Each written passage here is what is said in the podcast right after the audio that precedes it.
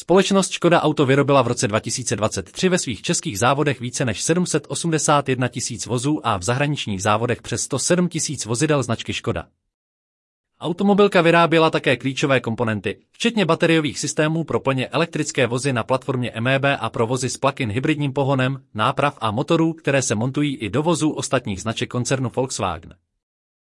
Kromě toho dosáhla společnost Škoda Auto v roce 2023 významných pokroků ve své strategii internacionalizace. V září vstoupila na vietnamský trh a v polovině října začala připravovat návrat výroby do Kazachstánu. Pro více informací navštivte Škoda Storyboard. Tato zpráva byla přečtena hlasem generovaným umělou inteligencí.